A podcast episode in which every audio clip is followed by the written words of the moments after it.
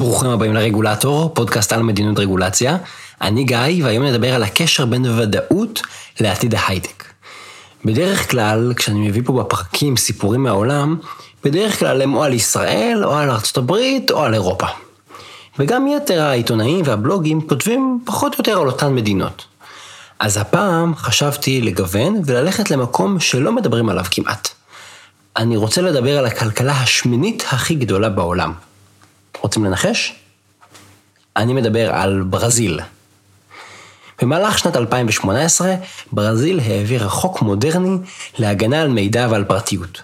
הם קוראים לו בקיצור LGPD. אם אני מתרגם את זה בצורה מילולית לאנגלית, זה יוצא General Data Privacy Law. די סטנדרטי. בלינק בבלוג תוכלו לקרוא תרגום לא רשמי של החוק לאנגלית, אם אתם לא מדברים פורטוגזית. החוק מטיל הרבה חובות והרבה הוראות חדשות, חדשות לגמרי, שהשוק עכשיו יצטרך להסתגל אליהן. אז מה הרגולציה הברזילאית החדשה אומרת? ה-LGPD מטיל הרבה מאוד חובות, גם על מי ששולט במידע וגם על מי שבא במגע, למשל אוסף או מעבד וכולי, אה, עם מידע אישי. הנה כמה דוגמאות לחובות והוראות שחלות על מי ששולט או מחזיק או נוגע, מעבד מידע. אחד, צריך לקבל הסכמה לאיסוף המידע, וכמובן גם לתעד בכתב הוכחה לזה שקיבלתם את ההסכמה. שתיים, אתם חייבים למנות ממונים על הגנת מידע בתוך הארגון שלכם, בכל ארגון כזה, שהם יהיו אחראים אישית לעמידה ביתר הדרישות, זאת אומרת, מטילים עליהם אחריות אישית. שלוש, אתם חייבים לקבוע נהלים ותוכנית אכיפה פנימית בתוך הארגון. ארבע, אתם חייבים גם בדיווח על הממשלה על כל חשד לדליפה, או לכל חשד על לפגיעה בשלמות המידע, ואתם חייבים לדווח גם בתוך זמן סביר. כמובן שאף אחד לא יגדיר מה זה זמן סביר, וזמן סביר זה כפי שהרגולטור יראה לנכון בדיעבד.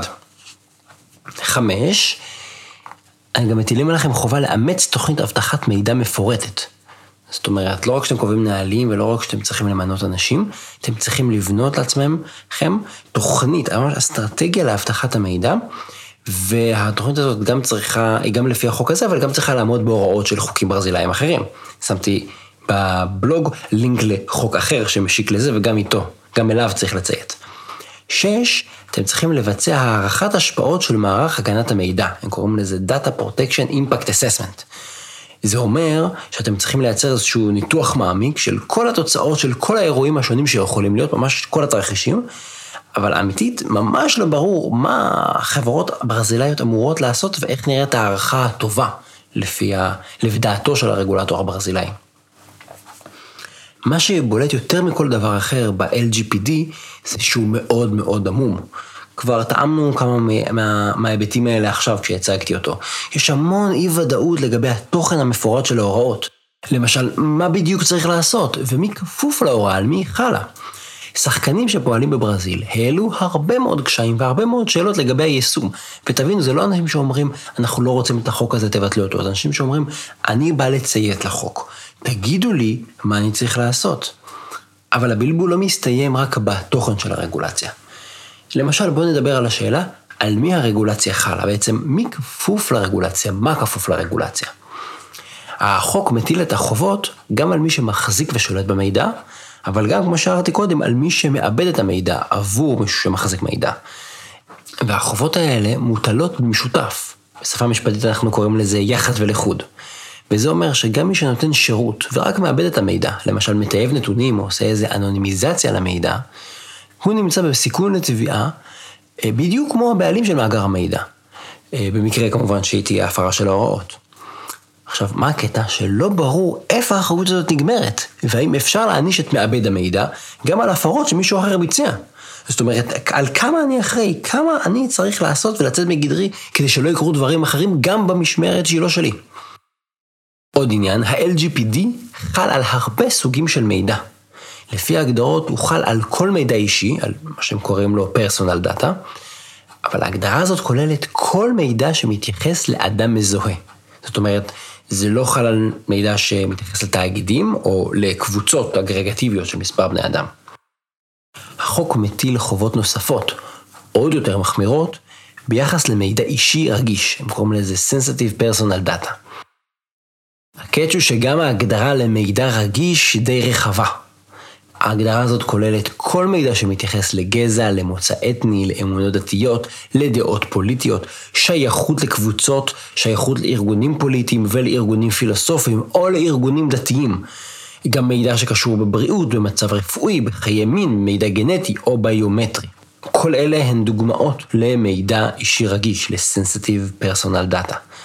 ובאופן כללי החוק חל בצורה מאוד מאוד רחבה כמו שאתם רואים. וזאת אגב אה, מגמה עולמית, היא קיימת גם ב-GDPR האירופי וגם ב-CCPA של קליפורניה. אבל ההגדרות ב-LGPD הברזילאיות הן רחבות מאוד ועמומות מאוד. ממש ממש לא ברור איפה הן מסתיימות.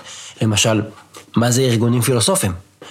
האם למשל האמונה הפילוסופית שלכם, או האמונה הרוחנית שלכם, זה שאתם מאמינים במדיניות רגולציה. לזה אתם סוגדים, אתם עושים מדיטציה של מדיניות רגולציה פעמיים ביום. האם הבלוג הזה, מידע שנאסף על הבלוג הזה, נחשב למידע אישי רגיש, כי זה מידע פילוסופי, זאת הפילוסופית חיים שלכם, זאת הפילוסופית החיים שלי? ממש לא ברור איפה הברזילאים מסרטטים את הגבול. והתחושה היא שהם אפילו לא עשו את זה בכוונה. נקודה מעניינת, בניגוד לחוקים אחרים בעולם, למשל ה-GDPR, החוק הברזילאי מטיל הוראות גם על מידע שעבר אנונימיזציה. זאת אומרת, בעברית התממה.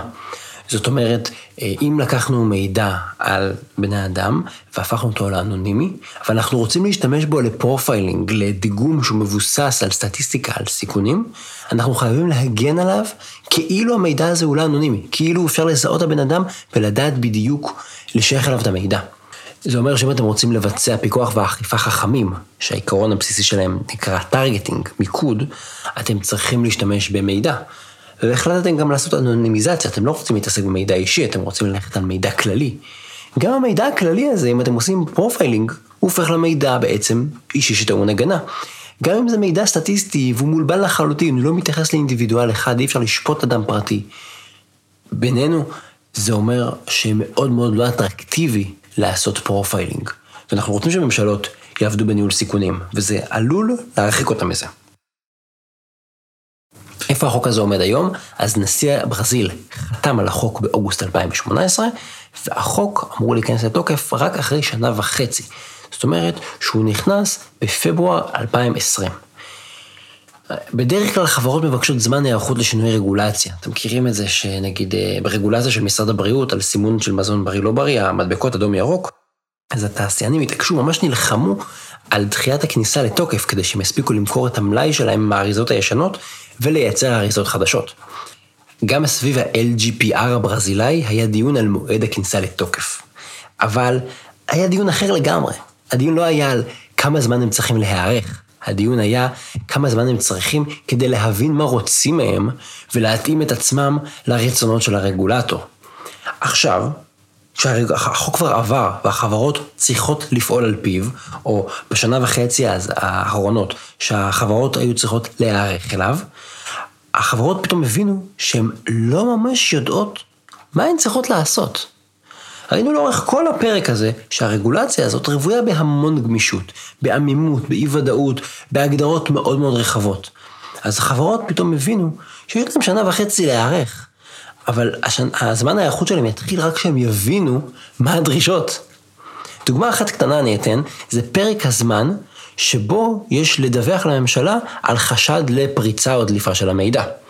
באיחוד האירופי, ה-GDPR קובע שצריך לדווח תוך 72 שעות. ברור, פשוט, נכון? 72 שעות. בברזיל אומרים לנו, בתוך זמן סביר, כמו שהרגולטור יראה. מה זה זמן סביר בעיניכם? מה זה זמן סביר בעיני הרגולטור? נראה. החברות עדיין לא יודעות מהי מהירות התגובה שנדרשת מהן. וזו דרישה לפי חוק, כן, אפשר להעניש אותן, קנסות, אישומים פליליים, לא נעים. לחובה הזאת של מהירות התגובה, זה לא סתם אמירה משפטית, יש לזה משמעויות תפעוליות וטכנולוגיות. הכל הרי עולה כסף. ובינתיים, הם לא יודעים מה הרגולטור רוצה. זמן ההיערכות ממש ממש לא עוזר, נתנו להם שנה וחצי וזה מקסים, אבל הוא לא עוזר אם הציבור לא יודע למה הוא צריך להיערך ואיך הוא צריך להיערך לקראת הרגולציה החדשה. במקרה הזה, גם יזמים ברזילאים וגם חברות בינלאומיות פשוט לא יודעים מה לעשות. החברות הבינלאומיות כנראה ישלמו את המחיר ויסתדרו בסוף, ירצו יותר כסף, יהיה בסדר איתן. אבל ממש לא בטוח שהיזמים הקטנים יסתדרו. ההייטק הברזילאי עלול להינזק מאוד מאוד קשה, לא בגלל שהרגולציה לא טובה לכשעצמה, לא בגלל שהיא מחמירה מדי, לא בגלל שהיא בירוקרטית. זה פשוט לא, זה לא עניין של הכבדה, רק בגלל חוסר הוודאות שהיא מייצרת. אני רוצה לסיים עם נימה אישית, פה בישראל. הרבה פעמים כשאני נפגש עם בעלי עניין, אני משתדל לעשות הרבה שיתופי ציבור, אז הרבה פעמים בעלי עניין מהציבור שמפוקחים על ידי רגולציה, הם אומרים לי, תשמע, אני רוצה להיות אזרח שומר חוק, וגם אם לא הייתי כזה, אני לא רוצה להיענש ולהסתבך, ואני לא רוצה לשלם פרמיות של ביטוח, ואני לא רוצה לשלם לעורכי דין, אז רק תגידו לי מה אתם רוצים ואני אעשה את זה. והרבה פעמים זה נאמר בתסכול. רק תגידו מה אתם רוצים. לעיתים קרובות אנחנו שוכחים שמישהו צריך ליישם את כל העקרונות והמטרות הגדולות. ואם הרגולציה לא ברורה, או לא סגרנו אותה עד הסוף, היא רגולציה לא טובה. רק בגלל שהיא לא ברורה. אז עזבו דיבורים על יעילות ועל כלכלה. מה שאני מדבר עליו הרבה יותר פשוט. אני מדבר על הוגנות בסיסית מול האזרח. זהו. תודה שהאזנתם לעוד פרק של הרגולטור. כדאי לעשות מנוי באפליקציות השונות, כמו גוגל פודקאסט, או פודבין, או פודקאסט אדיקט.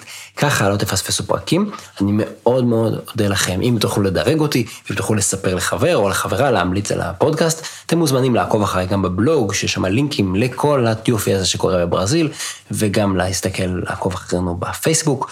תודה ליותם רוזנטל על עריכת הסאונד, התכנים משקפים את דעותיי בלבד.